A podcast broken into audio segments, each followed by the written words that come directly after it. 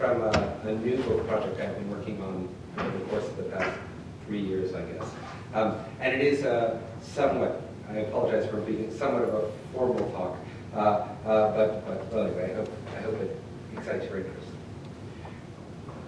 British Whigs everywhere excoriated the Treaty of Utrecht, signed in April 1713, that put an end to the War of the Spanish Succession. They denounced the many infamous steps that have of late been taken to the dishonoring and completely ruining our country and the Protestant interests in Europe. They bemoaned the infamous peace secured with as much treasure as would have finished a glorious war. Above all, they felt the peace had been an imperial betrayal. The British and their allies had fought the war for Spain and all her Indian treasures, but had achieved little despite the famous victories at Blenheim, Ramillies, and Malplaquet. So why did the, uh, the Whigs believe British imperial interests had been betrayed by the Treaty of Utrecht? Why did they think that a peace that had given the British Gibraltar, Minorca, Nova Scotia, St. Kitts, and the lucrative Asiento the exclusive right to sell slaves to the Spanish Empire, why did they think that was an imperial disaster? What is the larger significance of this vitriolic debate for our understanding of the nature and contours of the British Empire? Unfortunately, the existing scholarship makes it very difficult to answer these questions. Scholars have either insisted that there was a single coherent British imperial policy over which there was little party conflict, or there was much party conflict that had little to do with imperial policy.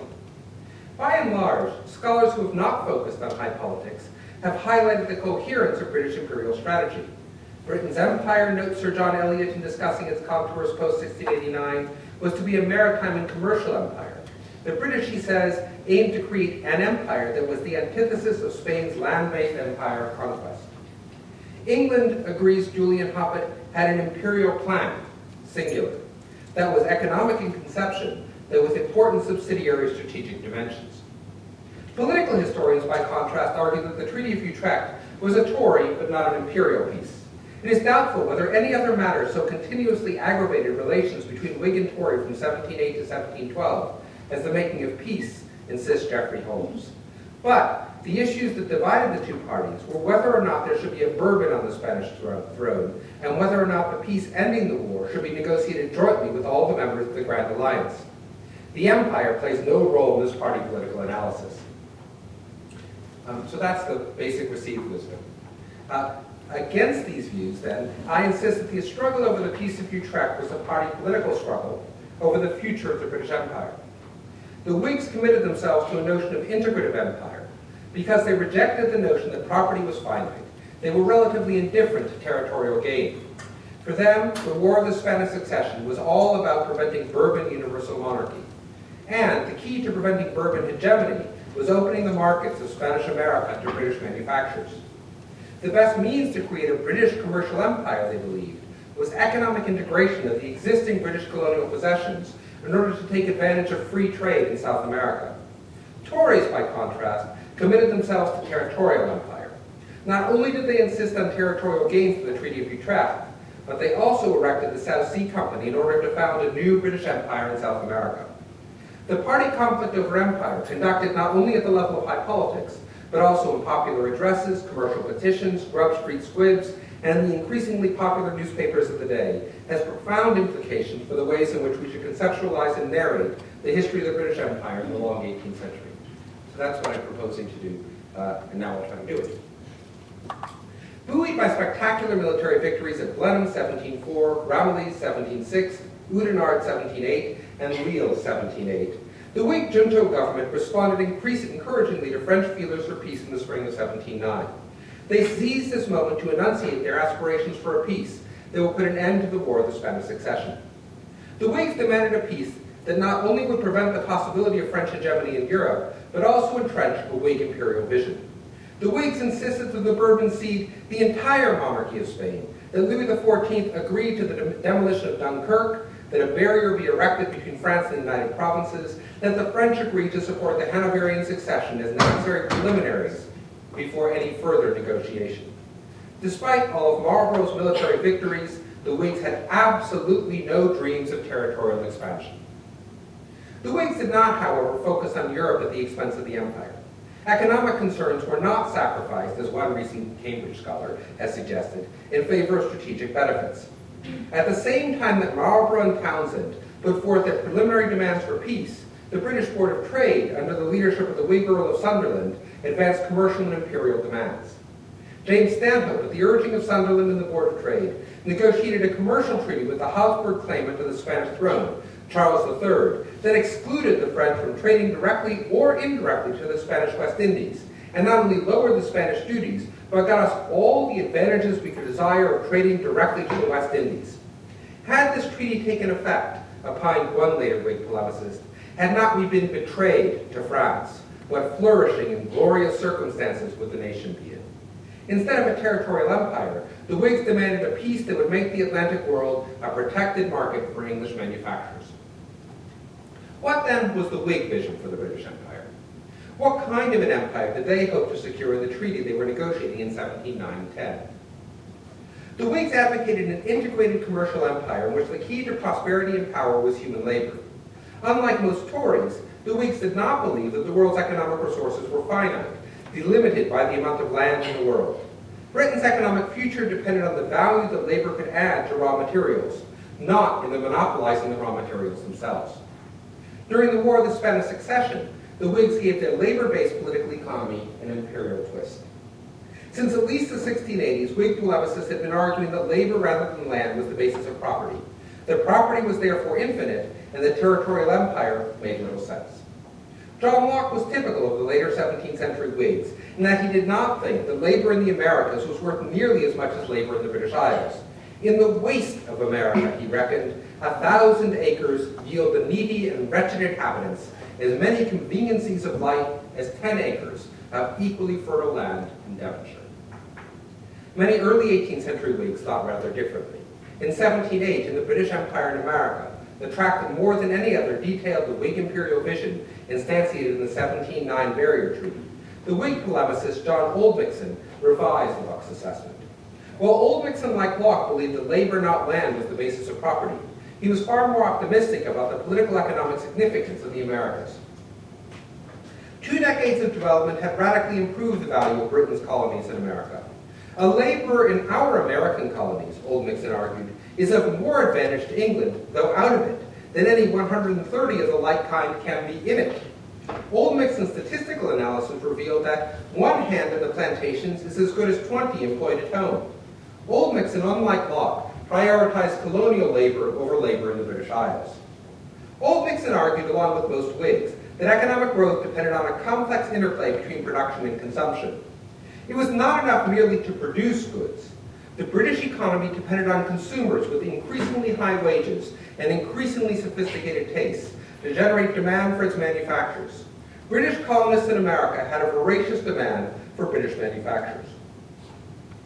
Given his emphasis on consumption as well as on production, it was hardly surprising that Oldmixon argued for an integrated British Empire, one in which the interests and activities of the colonists in the Americas were at least as important as the inhabitants of the British Isles. He rejected any notion of the subordination of the periphery to the metropole, so central to most scholarly accounts of the First British Empire. Oldmixon shared with Edward Littleton, whom he quoted liberally and approvingly, the belief that the colonies must be treated as they had been before the restoration of the monarchy in 1660, as a part of England, rather than as foreigners and aliens. Given this integrated imperial vision, one that would find echoes later in the 18th century in the works of the Whigs Thomas Pownall, Benjamin Franklin, and Adam Smith, Oldmixon emphasized the economic value of, of all Britain's American uh, possessions. The Whig economic, this Whig economic worldview did not rest on territorial possessions. Instead, it relied on exports of British manufacturers driving the engine of British economic growth. The Whigs advocated informal empire. So the West Indies were vital not only for what they could produce, but also because of the vital role they could play in funneling British manufactured goods into Spanish America. The Whigs wanted a manufacturing empire that stood in stark contrast to the Spanish imperial achievement. The authoritarian extractive empire of the Spanish had so weakened that kingdom that Spaniards were forced to witness a great European struggle over their own future. The Spanish had rested content with importing the fabulous riches of the Mexican and Peruvian mines, rather than developing their own manufacturing sector. Despite their vast imperial riches, thought Sir Henry Sheres, the Spaniards were in a calamitous degree of poverty. This was because they disdained that labor which was the ultimate key to wealth. The Spanish, according to Sheres, had such a contempt of labor of all kinds that the poorest Spaniard will rather starve at home or transport himself than submit to any low or servile occupation. The Spanish were thus unable to export anything to their vast colonies in the Indies of their own manufactures. From being masters of the product of the riches of the Indies, Sheres concluded, they are become, in effect, barely the carriers thereof, and the channel, as I may say, to convey it as a river to other more wise and industrious people. And in fact, that's precisely the argument which was at the heart of Mandeville's uh, uh, Fable of the Bees, uh, which, which he, of course, uh, republished in 1713, the year uh, uh, of the signing of the Treaty of Utrecht. Commitment to an integrated imperial economy driven by manufacturing exports and an ever-escalating cycle of production and consumption motivated both the Whig war strategy and the Whig war aims. Whigs had no desire for territorial expansion. Britain's existing colonies, they believed, had the potential for almost infinite economic expansion. Rather, the Whigs wanted to put an end to the possibility of a French universal monarchy. The Whigs wanted to prevent the French from using profits generated through exclusive trade with Spanish America to finance their war machine. If Spain and Spanish America shall be left in the possession of the French king by a peace, warned one Whig, mere poverty will soon bring England and all Europe under the French dominion. We aim not at conquest, conquest, another Whig later explained, our trade giving us all the wealth we could desire. In 1709, 1710 then, the Whigs were on the brink of signing a peace that would secure their imperial vision. They hoped for a world in which British manufacturers, whether textiles produced in Lancashire or ships and food made in New England, would drive unprecedented and sustained economic growth. They had no interest in seizing the Spanish silver mines in South America.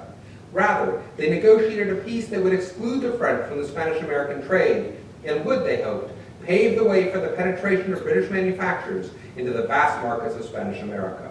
The Whigs had an integrated imperial strategy, one that placed as much emphasis on the Atlantic world as on Europe. After the heady victory of Malplaquet, the Whigs were on the brink of implementing their imperial vision.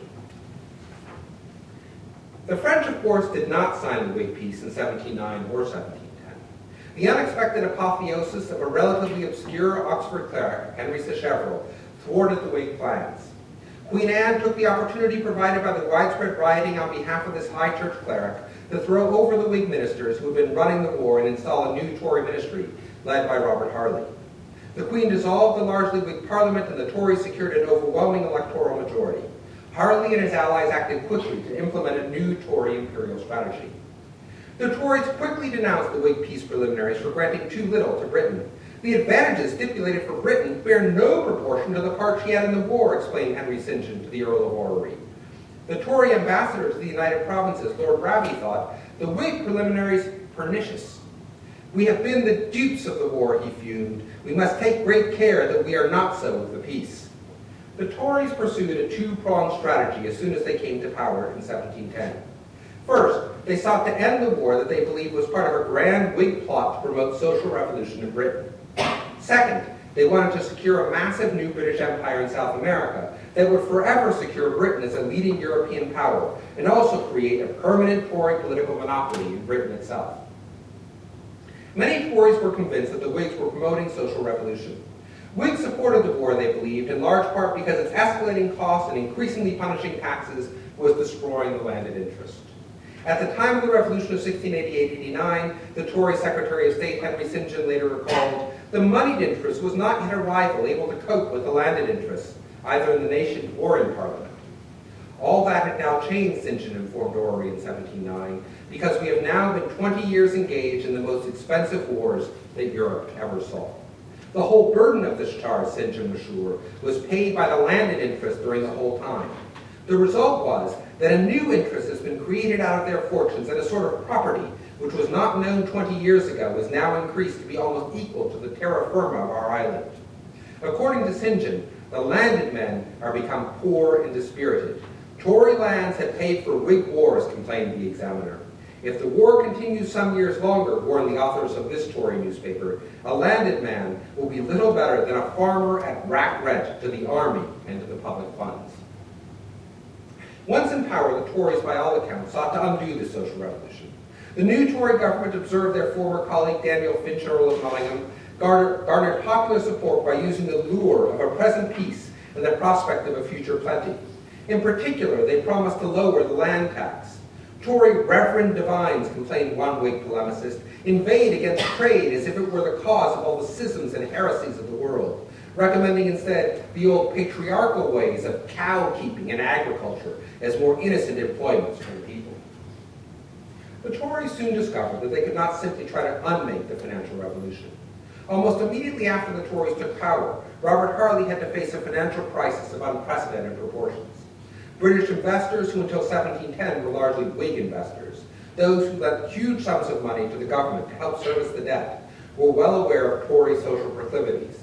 They responded to the fall of the Whig junto ministers by shutting their wallets. Um, and the Bank of England famously refused to loan money to the Tory government in 1710, uh, making it impossible for them to, uh, for them to, meet, uh, to meet their financial demands. The new Tory government was faced with a terrible conundrum. They wanted to put an end to the social revolutionary pressures engendered by the War of the Spanish Succession, but they detested the Whig peace terms. In addition, they faced a frightening international financial crisis that threatened to bring their new government down and emasculate any plans to advance the Tory war aims. What were they to do? It was at this point that Robert Harley devised a scheme that would simultaneously solve the credit crisis, save the Tory ministry, and implement a Tory vision of a centralized land-based British Empire. Harley came up with a plan that would pave the way for a Tory peace in which Britain would get its just rewards for its heroic efforts in the war. Harley's solution was to create a British territorial empire in South America that would be supported by a massive new financial venture, the South Sea Company. The plan was soon the talk of the town, Britain and all Europe. Newspapermen, pamphleteers, company board members, and the huge range of the middling sort who owned some portion of the national debt all contributed to the wide-ranging discussions of Harley's new company. Harley had a long-standing interest in creating a British empire in South America. At the same time he was building up support for his doomed National Land Bank scheme in 1696, he began gathering information about the Spanish gold mines near Valdivia in Chile. In 1705 or 1706, Dr. Moses Stringer, who himself was deeply involved in extractive mining, floated a plan for a Tory South American company that would include new acquisitions to Lord Raleigh that may have also crossed Harley's desk. Harley did not come up with the South Sea scheme overnight. In May 1711, having just recovered from the assassination attempt by the deranged Frenchman, the Marquis de Guiscard, Harley ushered the South Sea Bill through the House of Commons. Soon, all in the city were in agitation about the South Sea trade. The South Sea Company was from the first a Tory company with imperial aspirations. Prominent Whigs, men who had supported the junto's 1709 peace plans, voted against Harley's bill in the House of Commons. Unsurprisingly, Tories greeted the passage of the bill with outspoken enthusiasm. In fact, to ensure that the new company would be a Tory company, the Queen was granted the right to name the company's board of directors. The group included the Tory director of the Royal African Company and member of the Board of Trade, Arthur Moore, the Tory Hamburg merchant, John Gore, whose brother was a member of the, of the ultra-Tory October Club, the Tory merchant, Francis Stratford, who had long experience of, of trading for, uh, for New Spain by way of Cadiz and Sevilla, the Tory financiers, Sir Richard Hoare, Sir John Lambert, and Harcourt Master, and of course the Tory Secretary of State, Henry St. John. And named Oxford himself governor of the South Sea Company, with a new Tory convert and East India merchant, Sir James Bateman, as sub-governor, and the former Land Bank Commissioner and Tory East India merchant, Sir Samuel Ongley, as deputy governor. Thirteen of the new directors of the South Sea Company were men who had unsuccessfully stood as part of a Tory slate for the directorship of the Bank of England and East India Company earlier in 1711. The new South Sea Company enjoyed a directorate that was not only heavily Tory, but also expert in overseas and imperial trade. Oxford designed the South Sea Company to promote the Tory imperial vision. The South Sea Company was never meant, as most scholars maintain, merely as a facade behind which the Tories could continue the business of financial manipulation. The directors, propagandists, and politicians who supported the company overwhelmingly subscribed to the Tory political economic vision. Whereas the supporters of the Whig peace in 1709 and the Whig theorists of empire, like John Oldmixon, had wanted to build an integrative empire based on labor and manufacturing, the Tories wanted an authoritarian territorial empire based on extracting the mineral wealth of South America. Tories believed the South Sea Scheme provided Britain with an opportunity to reverse the imperial errors of Henry VII and Henry VIII. The early Tudors, Tudors, supporters of the South Sea Company believed, had abdicated to the Spanish the opportunity to seize the fabulously rich gold and silver mines of South America. It was the great oversight and neglect of Henry VII that rejected the offers of Christopher Columbus, opined one South Sea Company advocate. Had the first Tudor monarch not neglected this opportunity, what wealth and riches would the mines of gold and silver have brought into our country? From the first, the Tory directors of the South Sea Company planned to establish a British territorial presence in South America. The credibility and viability of the South Sea Company depended on making a settlement on the Spanish continent of America, maintained Daniel Defoe. Settlement was necessary, all of the defenders of the South Sea Company imply, in order to secure the real treasures, gold and silver. Where did the South Sea Company hope to establish its South American settlements? By the middle of the summer of 1711, the South Sea Company appears to have plumbed for a southern cone strategy. First, the South Sea Company proposed to seize Buenos Aires, significantly situated on the Rio de la Plata, the Silver River, from the Spanish. Great Britain cannot make a settlement in any place upon the face of the earth from whence reasonably it may expect to reap so many advantages as from one situated upon the River of Plate, gushed one correspondent of the Earl of Oxford. The Royal Africa Company director, Thomas Pindar, agreed that a British Buenos Aires would exceed in succeeding ages the richest colonies belonging to this kingdom. The chief reason why Buenos Aires would become so fabulously wealthy, the main aim of the Tory South Sea Company investor, uh, investors, was that any nation settled upon the River of Plate has a very commodious and certain way to the Portuguese gold mines in Brazil. The former pirate, Lionel Wafer, who had recently been introduced to Oxford by the Tory Duke of Leeds, thought a base on the River Plate would soon allow the British to control the great quantities of gold and silver that was being shipped down the river. The South Sea Company wanted a second colonial outpost at Valdivia in Chile. Valdivia thought the active East India merchant and imperial projector, Thomas Bowrey, was the most proper port for us to take from the Spaniards in the South Seas. Predictably, for someone long interested in piracy, Bowrey thought Valdivia would be a good vantage point from which to disrupt the whole Spanish trade in the South Seas, that is, to seize the Spanish ships. More importantly, though, Valdivia produces the most gold of any place in the South Seas. The South Sea Company hoped to establish a third post, in between Buenos Aires and Valdivia, near the Straits of Magellan. Bowrey envisaged such a harbor as being necessary primarily for refreshment of our men, repairing of our ships after so very long and troublesome a voyage. One of the South Sea Company's defenders had more ambitious plans. This defender of the company wanted the Tierra del Fuego to be re renamed Nova Britannia, because in time, no plantation beyond the seas would be more gainful to us in furnishing this kingdom with a, neighbor, a neighboring gold and silver. The South Sea Company was always designed to work hand in hand with the Tory Royal African Company. The longtime imperialist and naval man Sir George Byng was not alone in asking whether the South Sea directors would consider how to make the slave trade of Guinea useful to the company. Thomas Pindar proposed on the second expedition of the South Seas that the company should receive on board 1,000 choice Negroes, which will be of great service in the settlements, presumably to work in the new silver and gold mines. It was therefore no surprise that when the Tories did gain the Asiento contract for providing African slaves in the Spanish plantations as part of their peace negotiations in 1713, the South Sea Company agreed to work hand in hand with the Royal African Company to fulfill the terms of the contract. The South Sea Company hoped to create a fabulously wealthy British empire in the southern cone of South America. Unlike the Whig Empire that sought to use British manufactured goods to penetrate Spanish-American markets, the Tories wanted to create their own territorial empire. They did not want to trade for Spanish bullion. They wanted to discover their own mines and conquer others from the Spanish and Portuguese. The Tories did not envisage an alternative to the Spanish Atlantic Empire. They wanted to mimic it and then to take it over. Oxford designed his new company not only to create a vast territorial empire in South America, but also to solve Britain's immediate credit crisis and reverse the social revolutionary effects of the Whig financial revolution. The South Sea Company in its founding incorporated the proprietors of over 9 million pounds of British Britain's debts to carry on a trade to the South Seas. At a stroke, hundreds of holders of, of proprietors of the public debt were compelled to become stockholders in the new Tory South Sea Company with a guaranteed return of 6%. Oxford had designed a scheme that made hundreds of holders of the national debt, many of them Whigs, interested in the success of a Tory empire in South America. And the scheme promised to restore national and international confidence in the financial wherewithal of the British government. Once the company, in tandem with the British government, had established a territorial empire in South America, the benefit to the nation would be greater still. This South American commerce, predicted one of the company's apologists, will open such a vein of riches, will return such wealth, as in a few years will make us more than sufficient amends for the vast expenses we have been at since the Revolution. The South Sea Company and its associated territorial empire would allow Britain to pay down its debts and reverse the social revolutionary consequences of the Whig war strategy.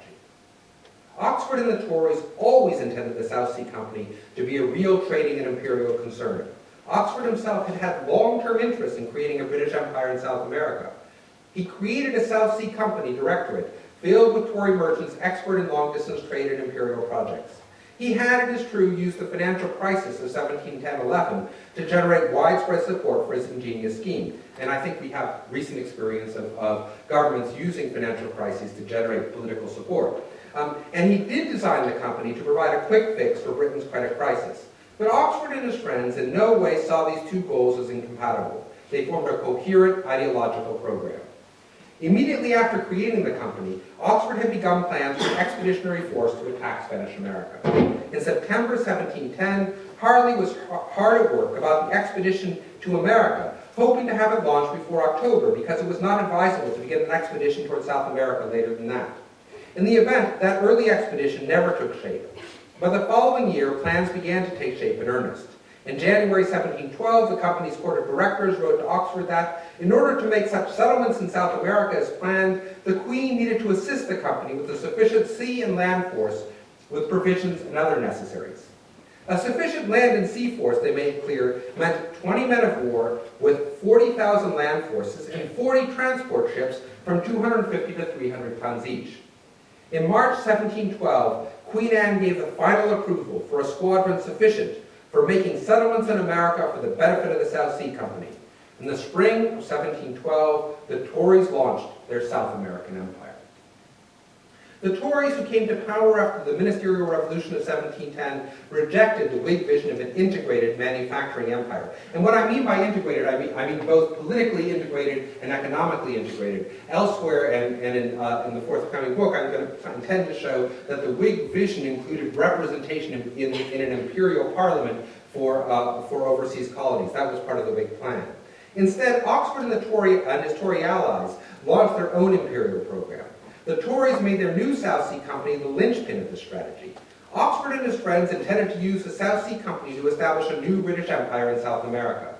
They based their breathtaking vision on their own understanding of political economy. They believed that the key to wealth was controlling the world's finite natural resources. They did not want to provide an alternative to the Spanish Empire in the Americas. They wanted to supplant it. The Tories were confident their success would allow them to halt and then reverse the corrosive social effects of the Whig engineered financial revolution. A Tory territorial empire would once again make Britain safe for rule by landed gentlemen. Now, the Tories did not, in fact, create a territorial empire in the southern cone of South America. The overwhelming, uh, uh, the overwhelming majority of the inhabitants of Argentina and Chile still speak Spanish rather than English as their primary language. Britain's Atlantic Empire in the 18th century remained largely north of the equator. But the Tory failure to create a territorial empire in South America was not for lack of effort. The South Sea Company was intended to be the commercial arm of Britain's new empire. That it was never able to bring back fabulous riches from the South Seas had much more to do with political developments than with the company's initial design. The Tory ministry's rapid success in bringing the French to the negotiating table appeared to make the British expedition against Spanish America unnecessary. The Tory government had insisted in their initial gambit for peace that the French agreed to granting the British the island of St. Christopher, St. Kitts, in the Caribbean, the Asiento, or exclusive contract for selling slaves to Spanish America for 30 years, and an extent of territory in and around the River Plate. In addition, the British were to be given certain places to be named in the Treaty of Peace. They would further secure the British trade in the Spanish West Indies. By November 1712, the Earl of Strafford was certain that the Spanish had agreed to give a place in the River Plate.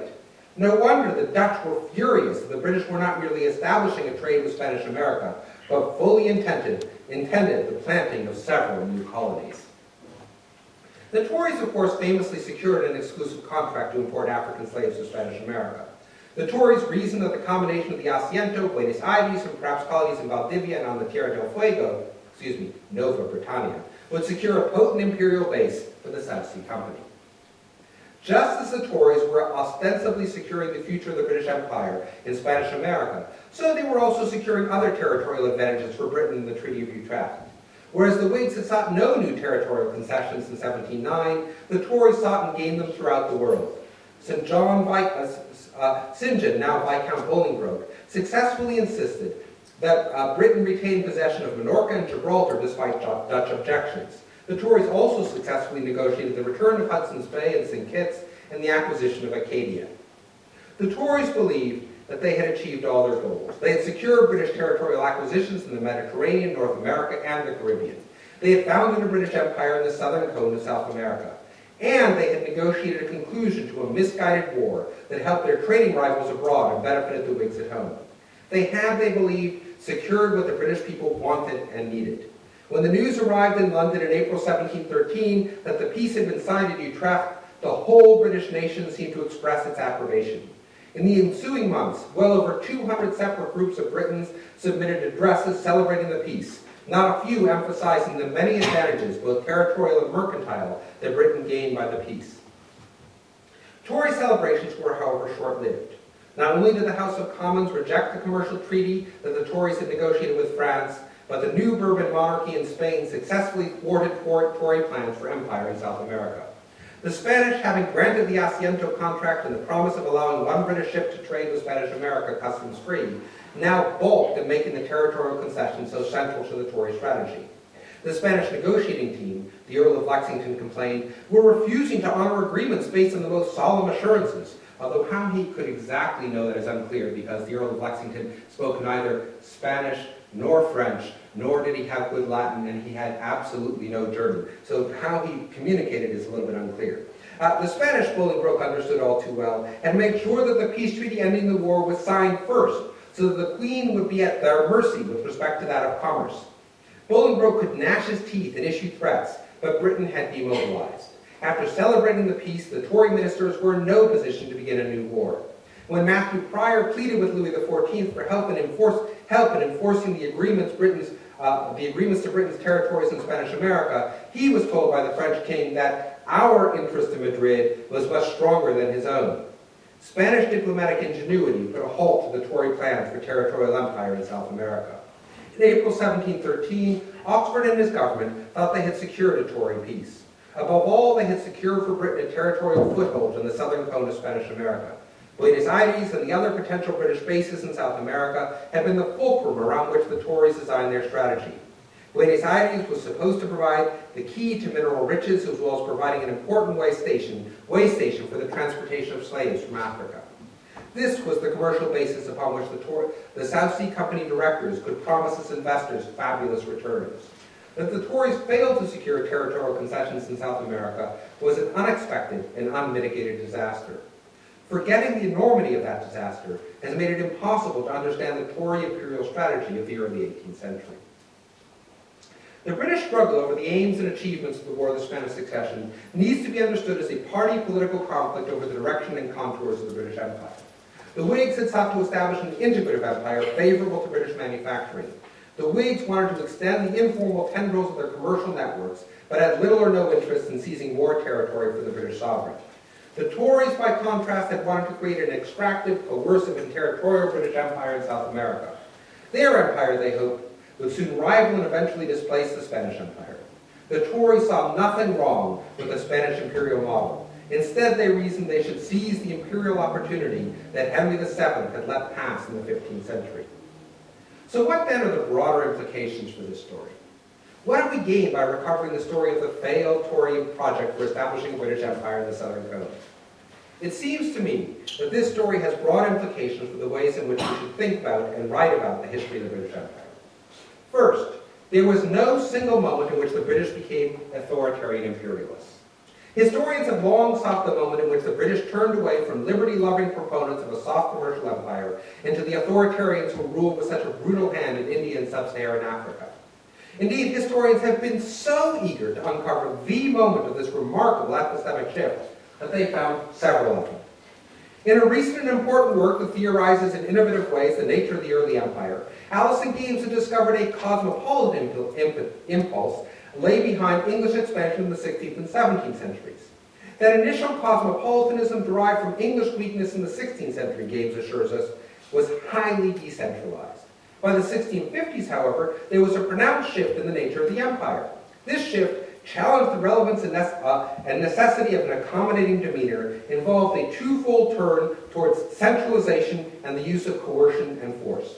The empire in Games of view had taken a decisive authoritarian turn by the 1650s. Historians more focused on the tumultuous events of the 1760s and 1770s have detected an authoritarian turn in their period. Tim Breen, for example, in his exciting account of the American Revolution as bourgeois consumer revolution, has identified the period roughly from 1757 to 1764 as the moment when Americans began to realize that they were in fact colonists, perhaps nothing more than colonists, subjects of the crown who did not quite measure up to the men and women who happened to reside in England. Prior to this period, Americans had been pro become prosperous without intolerable interference by the representatives of an ancien regime. This absence of coercion in the period before the late 1750s allowed commerce to bring Americans into a closer, more harmonious relationship with the mother country.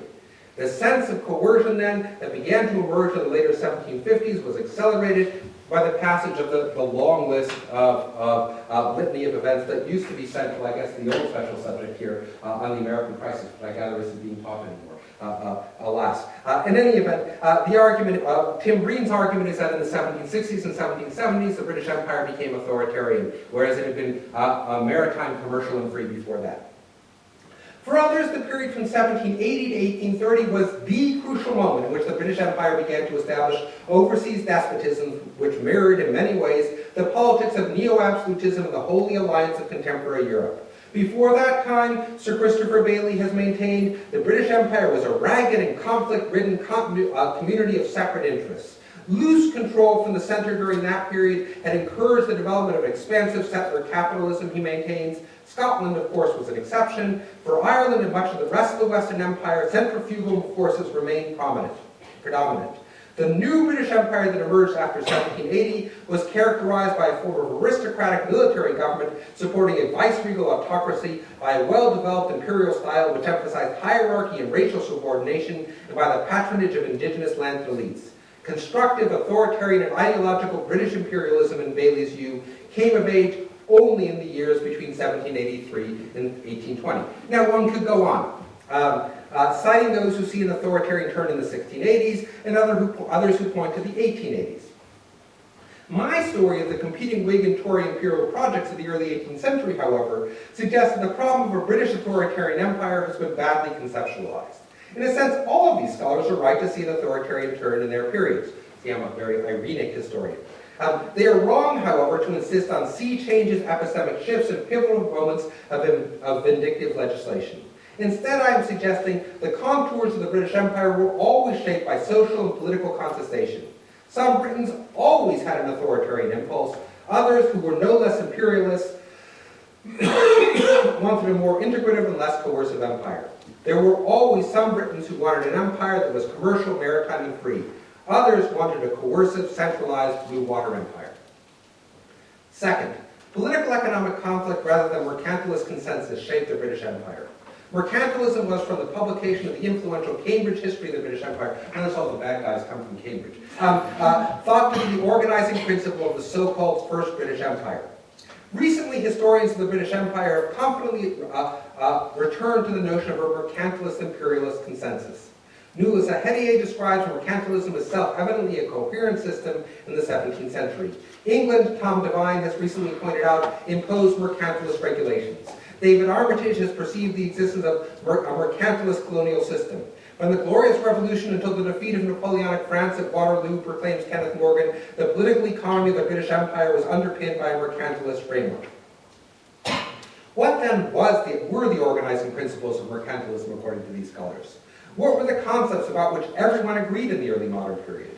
The overwhelming majority of scholars agree about the fundamental underlying concept of mercantilism. Mercantilists all believed in the limits to growth. Mercantilists believed they lived in a world of scarcity, because property and value was defined exclusively with reference to land, in which economic life was necessarily one of vicious competition. They believed, most scholars assert confidently, that trade was a zero-sum game. These scholars, I have suggested, are not wrong to believe that many subscribe to the zero-sum views they call mercantilism. There was, however, no mercantilist consensus. Scholars, by assuming a mercantilist consensus, have obscured the degree to which the shaping of empire was a conscious political choice. In their view, because all governments share the same goals, the only plausible explanation for empires taking on different shapes were the constraints of environment and opportunity. I show, however, that different parties with different political economic outlooks sought to create different kinds of empires. The Tory imperialists wanted an extractive empire in South America because they were committed to the notion that there was a finite amount of wealth in the world and that it was far better that the wealth be in British rather than Dutch or Spanish hands. The Tories did not achieve ideological hegemony. The Whigs wanted an integrative manufacturing empire devoid of more territorial possessions because they believed that labor rather than land created value. Since they believed that property was potentially infinite and that manufacturing was the best way to generate national wealth, the Whigs thought the Tory imperial scheme was fundamentally misguided. If I am right then, the best way to understand the ways in which Britons shaped their empire is to pay greater attention to those fundamental political economic conflicts. Britons were divided more by differing political economic conceptions than they were by whether they lived in the metropole or in the periphery. Finally, the contest over the empire in the early 18th century may point to some limits of the so-called new imperial history. The achievements of the new imperial history have, of course, been many and varied. We now understand a great deal more than we did before about issues of identity and belonging in the British Empire. The new imperial history that is grounded on difference has alerted us to strategies of domination not accounted for in the older histories. Nevertheless, the focus on the ideologies and representations of difference, the social, cultural, and epistemological networks, and the insistence on the, on the engagement only with the softer disciplines of literature, anthropology, and history, the history of medicine and psychiatry, geography, art history, and cultural studies, risks occluding the central sites of political contestation in the 18th century. Contests over institutions were fundamental to the shaping of the 18th century empire. This was true for three reasons. First, a focus on the ideologies of difference risks making illegible the Whig strategy on integrative empire, since that strategy depended so heavily on informal economic links. The new imperial history has invariably focused on areas where British had territorial sovereignty, not on areas of informal empire. So the new cultural history of empire focuses on the traditional areas of the, of the map shaded red. Second, by insisting on the weakness of British imperial institutions, a narrowly cultural approach to empire risks making incomprehensible the choices made to evade institutional regulation. Piracy only existed because trade, regula trade regulations were frequently enforced. Third, institutions like the Board of Trade helped to structure colonial societies. It was the possibility of securing interest through institutions, as Heather Welland has recently shown, that helped to form lobbies that were so central to the 18th century British imperial polity. So why then did the Whigs think that the Peace of Utrecht was an imperial betrayal? The answer, it should now be clear, is that the Whigs rejected the Tory view of empire. The Tories had negotiated with France in order to create the possibility of a significantly expanded British territorial empire. They succeeded in taking control of Minorca, Gibraltar, Hudson's Bay, Nova Scotia, and St. Kitts. They also secured the lucrative Asiento contract to supply Spanish America with slaves for 30 years. Perhaps more importantly, they had failed to secure, as they had intended from 1711, a territorial base in the southern cone for the South Sea Company. The Tory imperialists were committed to a political economic vision in which value came exclusively from the land, what could be extracted from the land, and what could be produced on the land. They believed that value was finite and that Britain, having fought heroically at great expense, deserved to increase its share of the world's scarce resources. The Whigs rejected all of these assumptions. They believed that labor, not land, was the basis of value. Britain's future, they believed, lay not in seizing more territory, but in finding outlets for its manufactures. Thus, they wanted an integrated empire in which North America, the West Indies, and the British Isles all produced and manufactured what was the most efficient. They thought the Tories had bungled the peace because they were fixated on territory and fears of the Dutch as Britain's greatest economic rivals. Instead of securing a substantial opening for British manufacturers into Spanish America, the Tories left the majority of Spanish commercial exclusions in place. The result was that the economic basis of French power was left intact. Whigs of all social ranks were enraged at the implementation of the Tory political economic vision. The merchants lie off, Oxford complained to Bolingbroke in 1713, deceived by the correspondence and encouragement that party, the Whigs, give to their friends to hold out and wait for some unhappy accident to unravel all which is done. Many observed the authors of the Examiner censured and rejected the terms negotiated by the Tories of Utrecht. Petitions, they lamented, swarm almost as thick as addresses, and the Whig party threatened us every day to turn them into remonstrances and to have them backed by the unrepresented multitude. The Whigs loathed the Treaty of Utrecht because they knew it instantiated a Tory territorial empire. The Whigs, too, had fought the War of the Spanish Succession in support of empire. Their empire, however, was a manufacturing, not a territorial one. The debate over the Treaty of Utrecht was a party contest over the direction of British Empire. Indeed, since the creation of the Board of Trade in 1696, England and then Britain after 1707 had become an imperial state. British, British politics, in and out of doors, was necessarily imperial politics. At the same time, the contours of the British Atlantic were, throughout the 18th century, fundamentally shaped by British party politics.